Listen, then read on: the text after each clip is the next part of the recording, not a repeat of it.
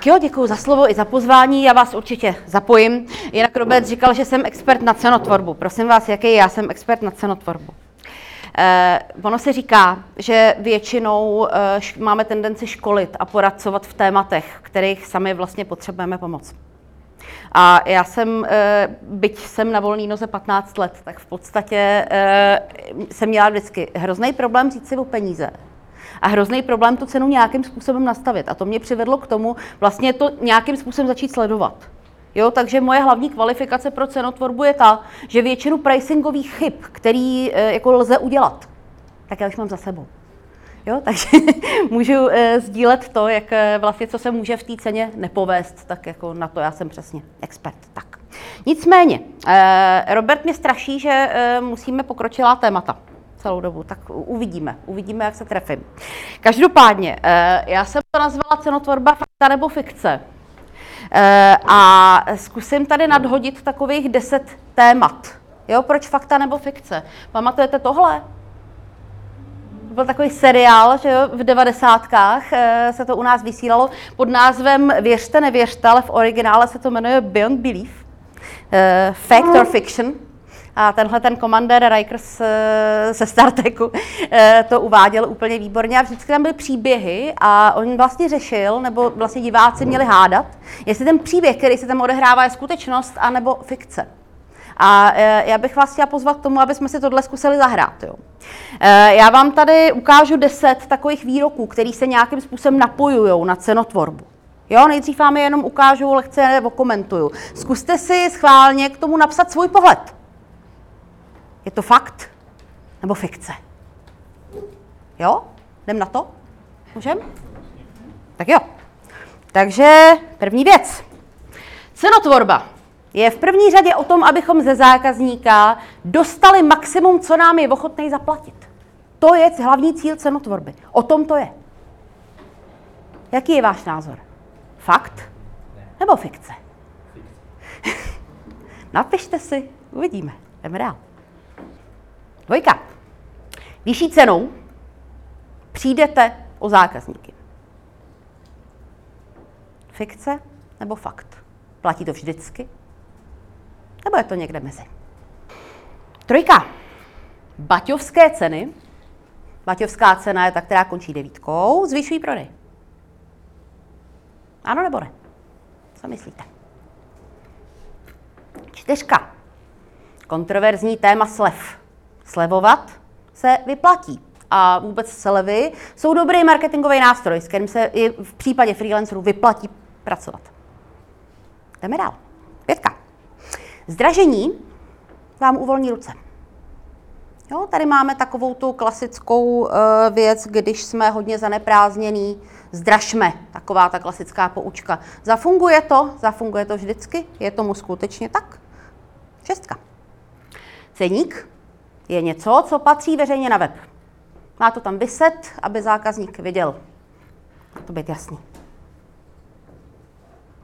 Sedmička. Tady v Ostravě si nemůžete říct za svou práci stejnou částku, jako oni tam v Praze. Tak osmička, tady možná skočím s rozběhem do vosího hnízda. Cenu nelze za žádných okolností určovat podle intuice. Intuitivní pricing je blbost, jinými slovy. Fakt nebo fikce? Devítka. Existují dva základní faktory, které mají základní vliv na cenotvorbu. Pouze dva. Respektive, když tyhle dva faktory zvládnete, tak máte celou cenotvorbu v kapse. A konečně desítka. Když za vámi zákazníci chodí a stěžují si na to, že vaše cena je příliš vysoká, tak to, co ten problém vyřeší, je to, že zlevníte. Respektive to je to, co jako máte udělat v tu chvíli. Tak co, máte? Napsali jste si svůj názor na těchto těch deset věcí? Tak jo. A teď to pojďme rozebrat. Jo, takže e, mám tady deset slajdů a ty tady mám třikrát dokola, jo, takže teď, si, teď se pojďme vrátit vlastně k tomu prvnímu. Tohle je velmi rozšířená představa. Jo? A je to taky jedna z věcí, která lidi na cenotvorbě hodně stresuje. Tak. Jo, čili vlastně u té cenotvorby se můžou stát dvě věci. Jednu věc, která jsme, kterou dělal Peťa, že ten zákazník prostě řekne, e, to je moc. Jo, a druhá věc, která může nastat, že vlastně naše cena je příliš nízká a tím pádem se ošidíme o celou tu marži, kterou jsme na tom mohli získat. Jo, takže eh, hodně lidí má pocit, že cenotvorba, jakože vlastně na cenotvorbu musím být mentalista. Jo, číst někomu myšlenky. Jo, jako 256 korun. Jo, čili tím, tímhle tím způsobem. E, a hodně, hm, hodně freelancerů bych řekla, že zapomíná, že cena je nástroj.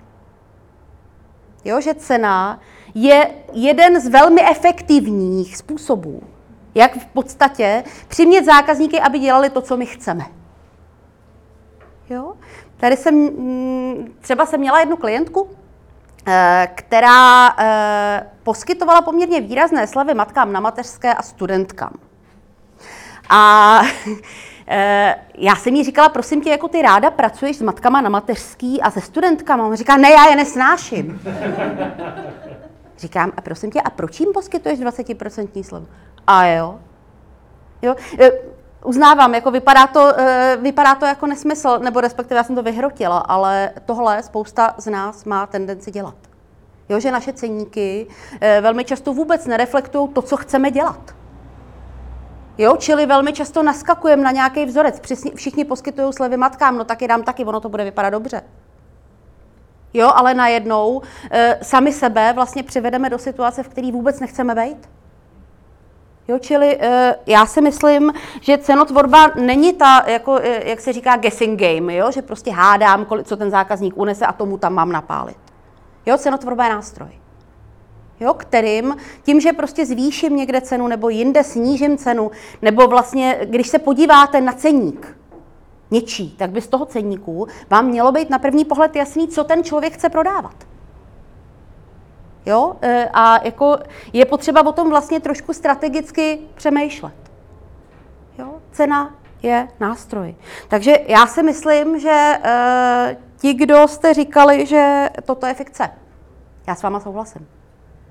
Protože e, podle mě hlavním cílem cenotvorby je nastavit si naše podnikání a naše zákazníky tak, jak potřebujeme. Nicméně, eh, tady to ještě naráží na to, že eh, ono vlastně eh, při tom zdražování, já říkám, že trh je jako patrový dort. Jo, a vy si můžete vybrat. Jako jestli budete jíst ten piškot, tu šlehačku, anebo jestli si takhle vemete tu třešničku jako ze zhora. Jo? Čili ono je to o tom, že v podstatě ten patrový dort spočívá v tom, že máme různé skupiny zákazníků. A já, mně se může stát, že zdražím natolik, že se přesunu do jiné skupiny. Jo, a najednou se mi může stát, že sice dostávám báječní prachy, ale chodí mi do konzultací klienti, s kterými nechci pracovat. A tam se nechci dostat. Přesně. Jo, čili my jsme zase u toho nástroje a jako já bych si mohla říct víc, jsou dražší konzultanti, než jsem já. Jsou dvojnásobně i trojnásobně dražší. Přesto já jako chci pracovat s drobnýma živnostníkama. Jo, čili držím cenu tam, kde tahle cílová skupina mi chodí. A v momentě, kdyby mi začali chodit úplně jiný zákazníci, tak s tou cenou půjdu zase dolů. Dává smysl? Dává, jo. Takže shodneme se, že fikce? Super. Jdem dál. Vyšší cenou přijdete o zákazníky. Jak to je? Fakt nebo fikce? E, jak to je, že vyšší cenou přijdete o zákazníka? Přesně, to je on. Jo, to je o tom, že jako na eh, téhle věci eh, já hodně ráda připomínám Polreicha. Koukali jste kdysi na Ano šéfe? Jo? Na člověka, který nemá televizi, uvádím dost televizních seriálů jako příklad, nicméně Polreich je hodně koukatelný. A e, tam byla zajímavá jedna věc. On vždycky vlastně přijel někam do nějakého města, tam byla hospoda, on jim zvýšil ceny a e, samozřejmě zvýšil i úroveň služeb. Jo, že najednou prostě to, to jídlo jako šlo na lepší talíře, ejhle ubrus, jako uh, milá servírka a tak dále. Jo? Nicméně, co se stalo? Velmi často se stalo to, že ty lidi, kteří byli zvyklí do té restaurace chodit, do ní chodit přestali. Jo, a vlastně ta nová cenová politika spolu s tím, s tím zbytkem vlastně přilákala úplně jinou skupinu zákazníků. A tohle je věc, která se vám, přátelé, stane. Mm-hmm. Jo, k tomu možná se ještě hodí připomenout jednu věc, že eh, ta cenotvorba vlastně nejde sama. Jo, jako vy nemůžete zvednout jenom cenu. Jo, proto jsem připomínala lepší talíře, ubrusy a jako milou obsluhu. Jo, protože e, k tomuhle pojem marketingový mix vám asi bude znám, že jo. Jo, představte si marketingový mix jako stůl, ale ne tenhle, ale ten obyčejný kuchyňský, který má čtyři nohy. A každý to péčko marketingového mixu je jedna noha. A teď si představte, že vy zvednete cenu, to znamená, vy zvednete jednu nohu toho stolu. Co je výsledek, že? Nikdo u toho stolu nechce sedět, protože vám padá kafe do klína. Jo, vy pokud chcete zvednout cenu, musíte zvednout i ty ostatní nohy, což je produkt, distribuce a promotion. Jo, čili to jsou přesně ty věci, které eh, s tím jdou ruku v ruce. Eh, tohle třeba i platí pro lidi, kteří zdražovali skokově. Já jsem s klientama třeba uh, zdražovala skoro na, na trojnásobek skokově. Jo, ale tam to opravdu třeba bylo o tom, že uh, ten člověk uh, měl cílovou skupinu, kterou nechtěl. Už dál. Jo, protože jako někam vyrost, a to se freelancerům velmi často stává zanedbaný zdražení. Jo, znáte to, že prostě už jste dávno měli být cenově někde jinde, ale vykašlali jste se na to, Jo, čímž pádem se trváváte vlastně na, na cenách, které už neodpovídají vaší profesní vyspělosti.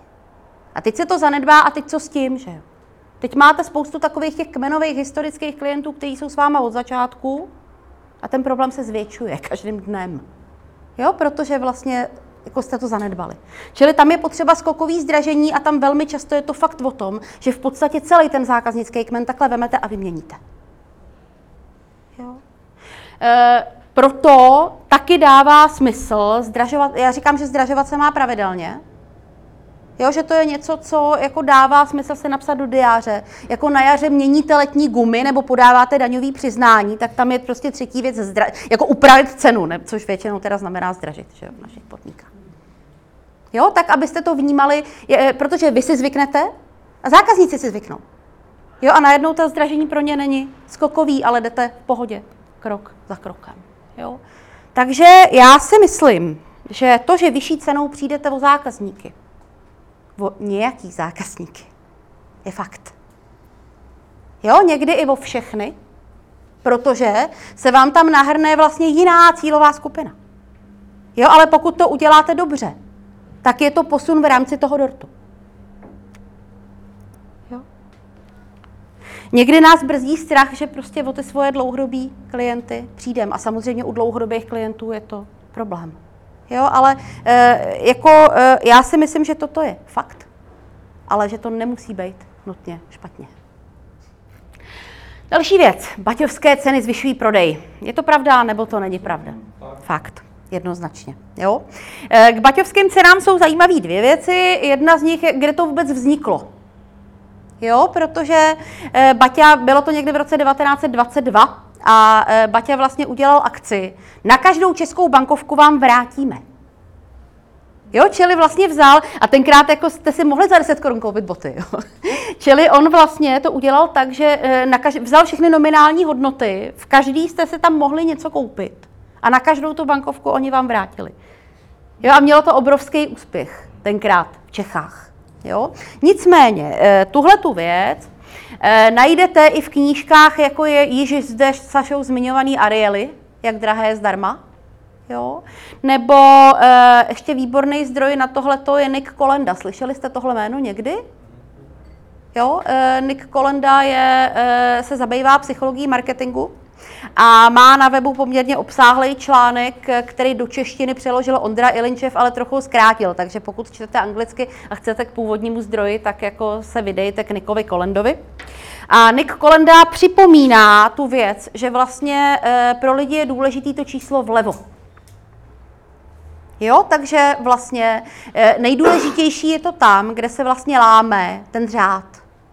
Jo, takže když se vás zeptám, jaký rozdíl je mezi 99 korunama a 102 korunama? Jo, matematicky 3 koruny, ale psychologicky stovka. Jo, takže eh, nejzajímavější tyhle věci jsou eh, tam, kde vlastně eh, to levý číslo se, zvyš, se snižuje o jedna tím pádem. Jo. Takže doporučuji Nika Kolendu, který na to má i příklady a jako skutečný skutečný tabulky, jaký byl konverzní poměr po té, co se ta cena vlastně snížila třeba o jeden cent americký, jo, čili o jeden americký halíř. Tak. Ehm, takže baťovské ceny fungují. Ehm, akorát v Čechách, vlastně v českých podmínkách, to funguje v podstatě do e, řádu tisícovek. Jo, když už něco stojí 19 900 korun nebo 999, tak to už je 20 tisíc ve vašem vnímání. Jo, ale 2999 ještě nejsou 3000.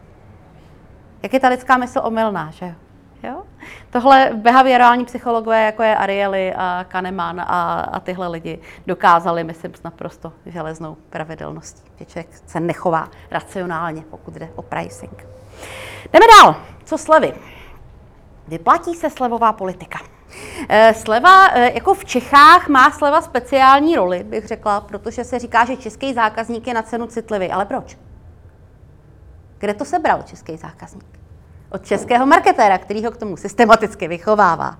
Jo, čili prostě jedem na slevách. Já jsem měla spolupráci s nějakou firmou, prostě prodávali můj online kurz. A e, byť jsem řekla jasně, že prostě můj kurz se na slevách prodávat nebude, tak oni to jako imrvére dělali. A když jsem jim volala, jako proč to dělají, tak oni říkali, no ale nám to funguje. Jako, ale sleva byla v podstatě jejich jediná marketingová strategie. Oni nedělali nic jiného, než slevovali. Jo, pravda je, že některé věci v supermarketu, jo, taky nakupujete toaletní papír ve velkém. Jo, to jsou, to jsou komodity, které ve své podstatě si lidi počkají, až bude sleva, zásoby, prostě narvou si doma postel toaletním papírem a pak jako zase čekají, až bude sleva. Jo? Já na tom nevidím špatného. jo, čili prostě některé věci se ve slevách nakupují, ale pokud-li potřebujete, nebo jako máte zákazníka, který je na slevu citlivý, jo, nebo vlastně prodáváte jenom na slevách, dejte si pozor, jestli s těmahle zákazníkama chcete pracovat. Jo, protože pokud jako už musíte konkurovat s levou, čímž pádem nemáte nic jiného, čím byste konkurovali. Jo, tak pozor na tyhle ty věci. V principu sleva dává smysl jenom jako odměna za chtěné chování zákazníka. Jo, to znamená, že zase, když se zákazník chová tak, jak vy chcete, dává smysl mu dát slevu. Jo, ale nedává to smysl, e, jako vlastně u nás dochází jako k inflaci cen. Eh, nebo inflace slev. Jo, tady jich je v podstatě mnohem víc, než je potřeba.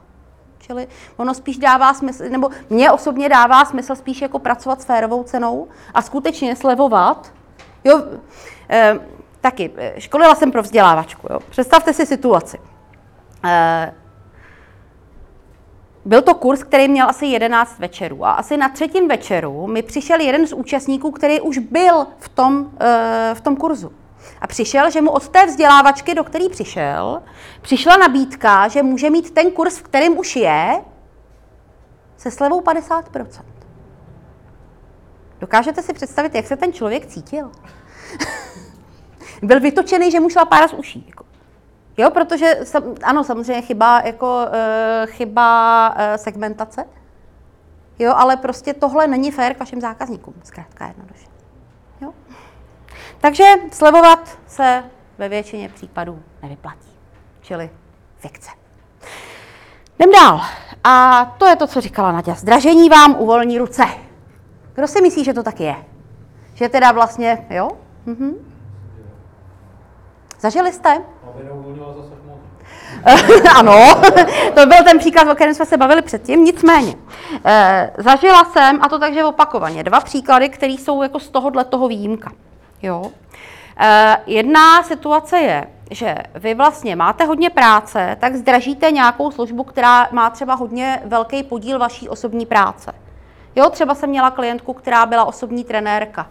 Jo, a zdražila svoje lekce. Jo? Co myslíte, že se stalo? Ten, zákazníci chtěli to, co nezdražila. E, vůbec ne, zákazníci chtěli to, co zdražila. E, protože existuje pojem, který se jmenuje hodnototvorná funkce ceny. A e, ten říká, že vlastně ta cena ukazuje nějakým způsobem hodnotu. A ty zákazníci najednou viděli, že je to dražší a říkali si, ty ono je to dražší, tak ono je to asi dobrý.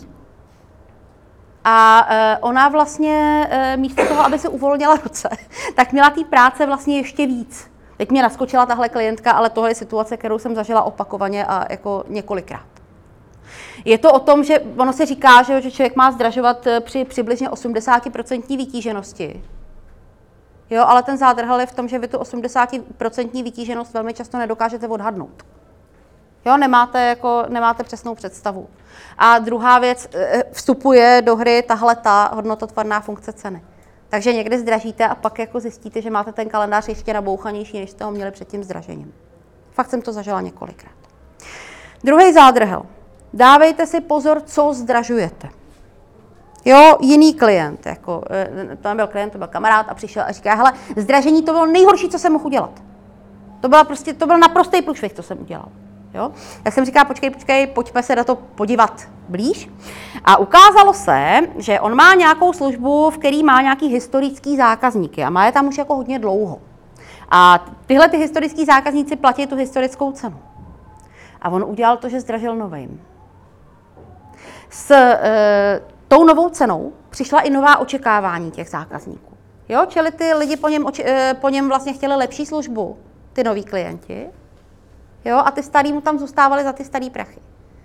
Čili on jako vydělal uh, sice o trošičku víc, ale v součtu se vlastně nadřel daleko víc. Jo, protože vlastně plnil ty očekávání těch nových klientů, který už platili tu vyšší cenu. Jo, čili tam je potřeba se podívat vlastně na ten celý ceník, kdo kolik platí, kde mám ty zákazníky a komu teda, co přesně je potřeba zdražit. Čili zdražení e, vám někdy skutečně uvolní ruce, ale e, bála bych se to říkat jako, e, jako fakt, který platí vždycky a neměně. Tak. Další věc. Ceník je něco, co patří veřejně na web. Kdo si myslí, že ano? Mhm, kdo si myslí, že ne? Mhm, teď tady máme většinu, bych řekla. Já osobně se přiznám, že já jsem velký zastánce ceníku veřejného jo, ale to ještě neznamená, že je to správně. tak, eh, čili co jsou výhody ceníku na webu? Prosím?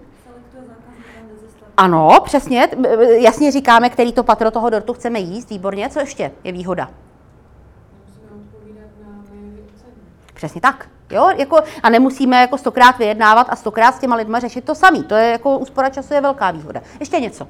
Tam nějaká výhoda pro toho zákazníka? Jo? Ten zákazník... Přesně tak. Jo, ten zákazník se cítí vlastně bezpečněji, protože ví, co to bude stát, ta věc. Jo, čili my ho vlastně uklidníme v tomhle smyslu. Dobře, co jsou nevýhody veřejného ceníku?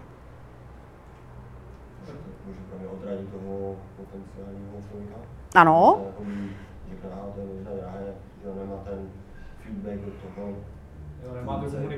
Mm-hmm.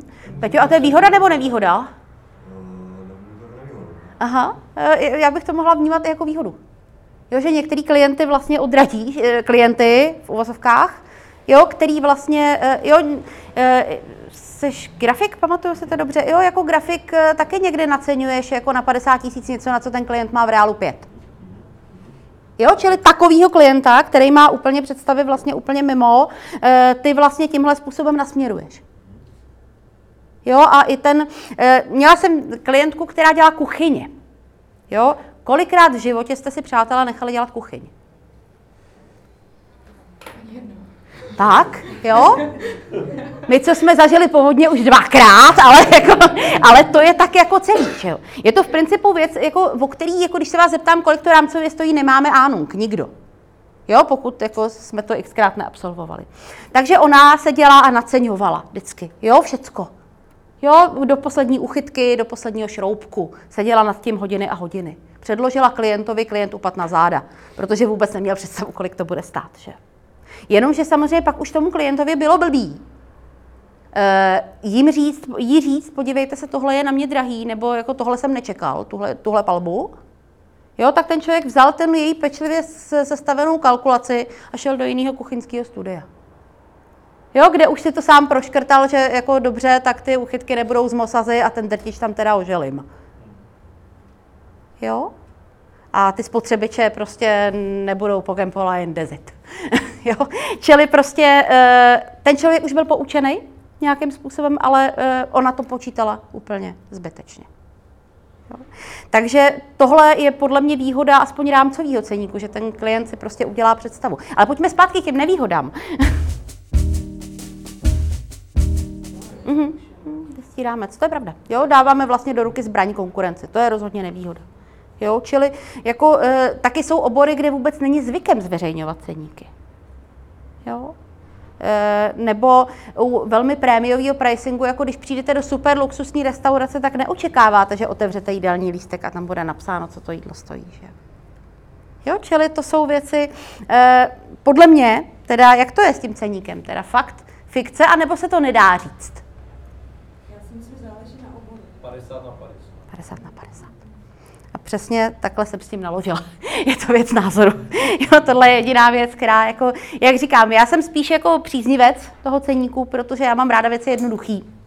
A e, nicméně prostě fakt jsou obory a jsou situace, kdy i s mýma klientama jsme stahovali ceníky z webu, protože to prostě v tu chvíli strategicky vůči klientům dávalo smysl. Tak. Tak, jak je to s tou Prahou a Ostravou?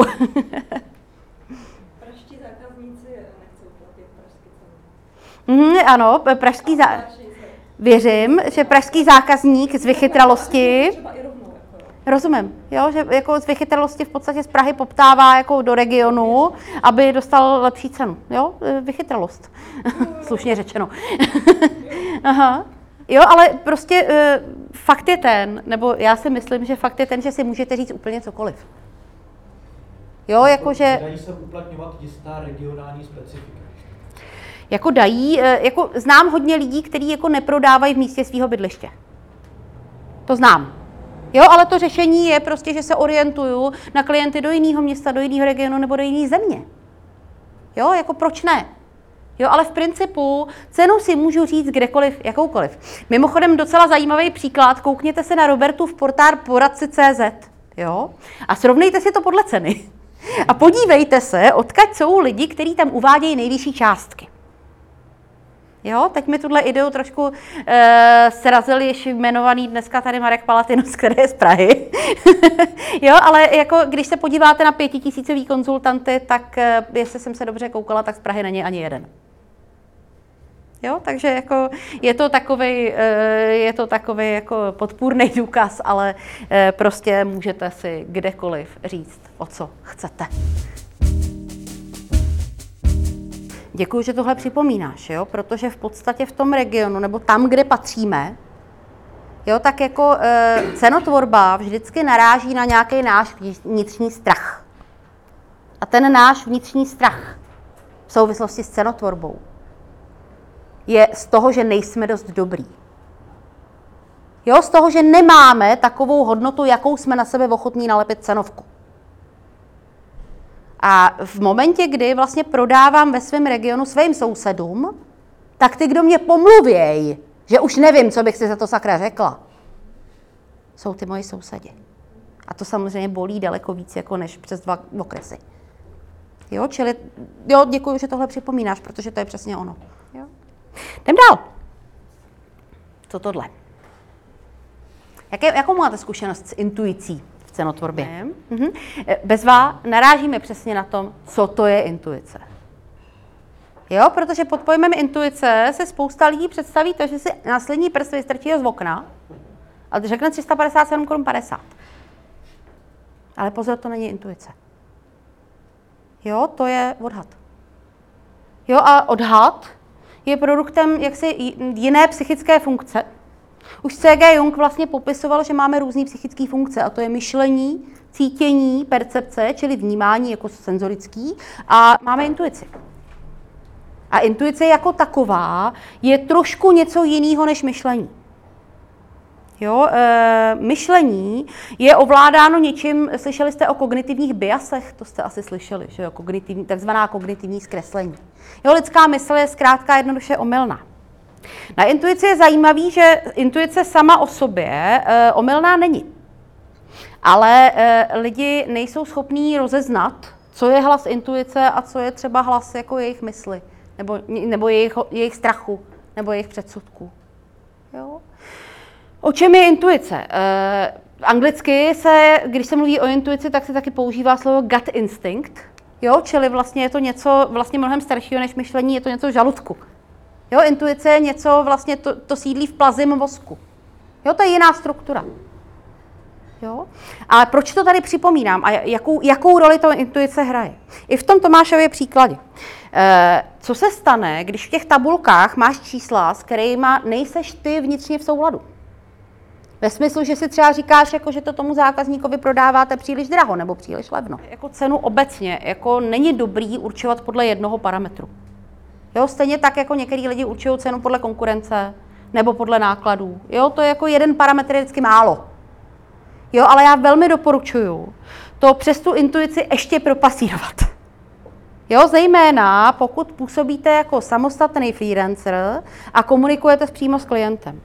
Protože tam je přesně to, pokud já nejsem, jak říkal Honza, stoprocentně přesvědčený o tom, že ta moje služba je v pořádku a že ta moje cena je v pořádku, tak eh, ta moje mysl mě zesabotuje takovým způsobem, že to za tu cenu nejsem schopná prodávat. A to je možná, jako vidím, že kývete, takže to je možná zkušenost, kterou někteří z vás máte. Jo? Jinak jako eh, to, co říká Pavel, Jo, ten pocit, jako že vlastně eh, jako moji rodiče byli chudí a jako já si přece nemůžu říct takový prachy. Kdo to máte taky? Aspoň někdy. Měli jste to taky někdy? Já jo.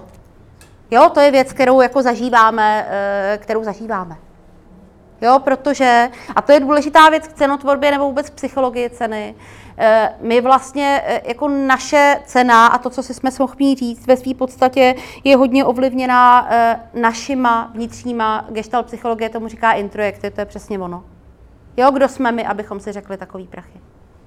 Jo, čili je potřeba tyhle ty bariéry a introjekty v sobě odhalovat a pracovat s nima. Jo, a děkuji, že jsi na ní přišel. Čili Tady jsme viděli, že cenu lze určit podle intuice. A že ta intuice vás vede a občas vám připomíná i docela praktické věci. Jo? Když říkám podle intuice, říkám ne jenom podle intuice, jo, ale dává smysl si tu cenu nějakým způsobem skalibrovat. Tak. E, zrychlím trošku, ale ono už to bude rychlý. E, cenu ovlivňují hlavně dva faktory. Souhlasíte? Fakt nebo fikce? Když vám řeknu, že ty dva faktory jste vy a váš zákazník, změní to něco na věci. Docela podstatně, že jo? jo. Tohle to jsou v podstatě jako e, ta cenotvorba. Jo, když to vezmete takhle, tak je takhle jednoduchá. Je náš zákazník, jo, čili dobrá cena je taková, za kterou ten zákazník je ochotný kupovat. Kdy tam vidí tu hodnotu, jo, a zároveň ta naše psychika, jo, ta naše biasovaná mysl nás tam pustí. Jo, aniž by nás prostě v každém okamžiku otravovala podobnýma myšlenkama, jaký si měl ty nebo ty. Jo, jsem já dost dobrý na to, abych si tu cenu. Jo, čili to, co my, eh, s čím my můžeme v cenotvorbě pracovat, je vlastně dělat dvě věci. První věc, eh, pracovat s těma zákazníkama, aby viděli tu hodnotu. A druhá věc, pracovat sami se sebou, abychom byli ochotní si ty peníze říct. Dává smysl? Čili Takhle? No a poslední věc.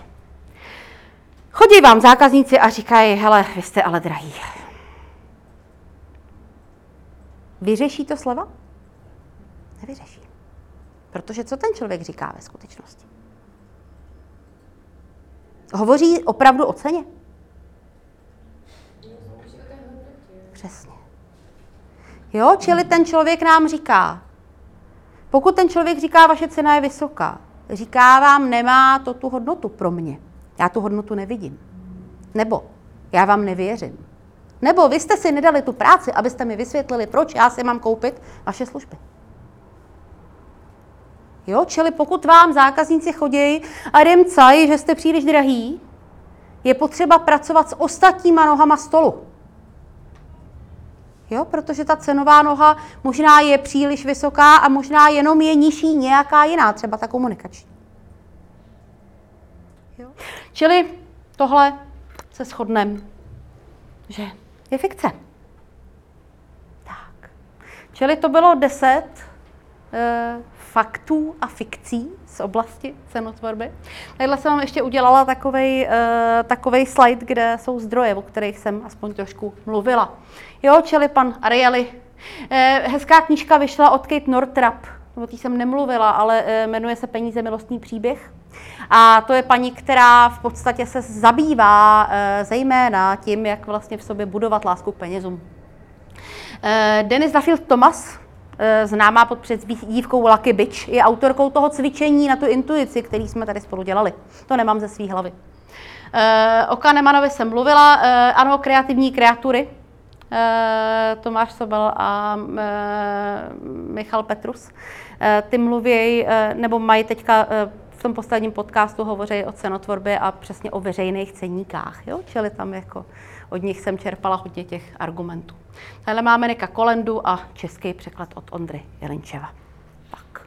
A když bys třeba z těch zdrojů měla vybrat jeden, který určitě jako tak který? Mhm, čteš anglicky nebo nečteš? Jo, jo. Aha. A...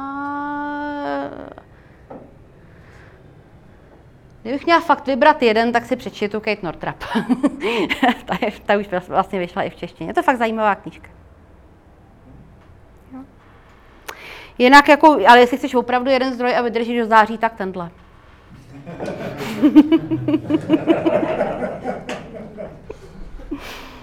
Takže tak. Prosím potlesk.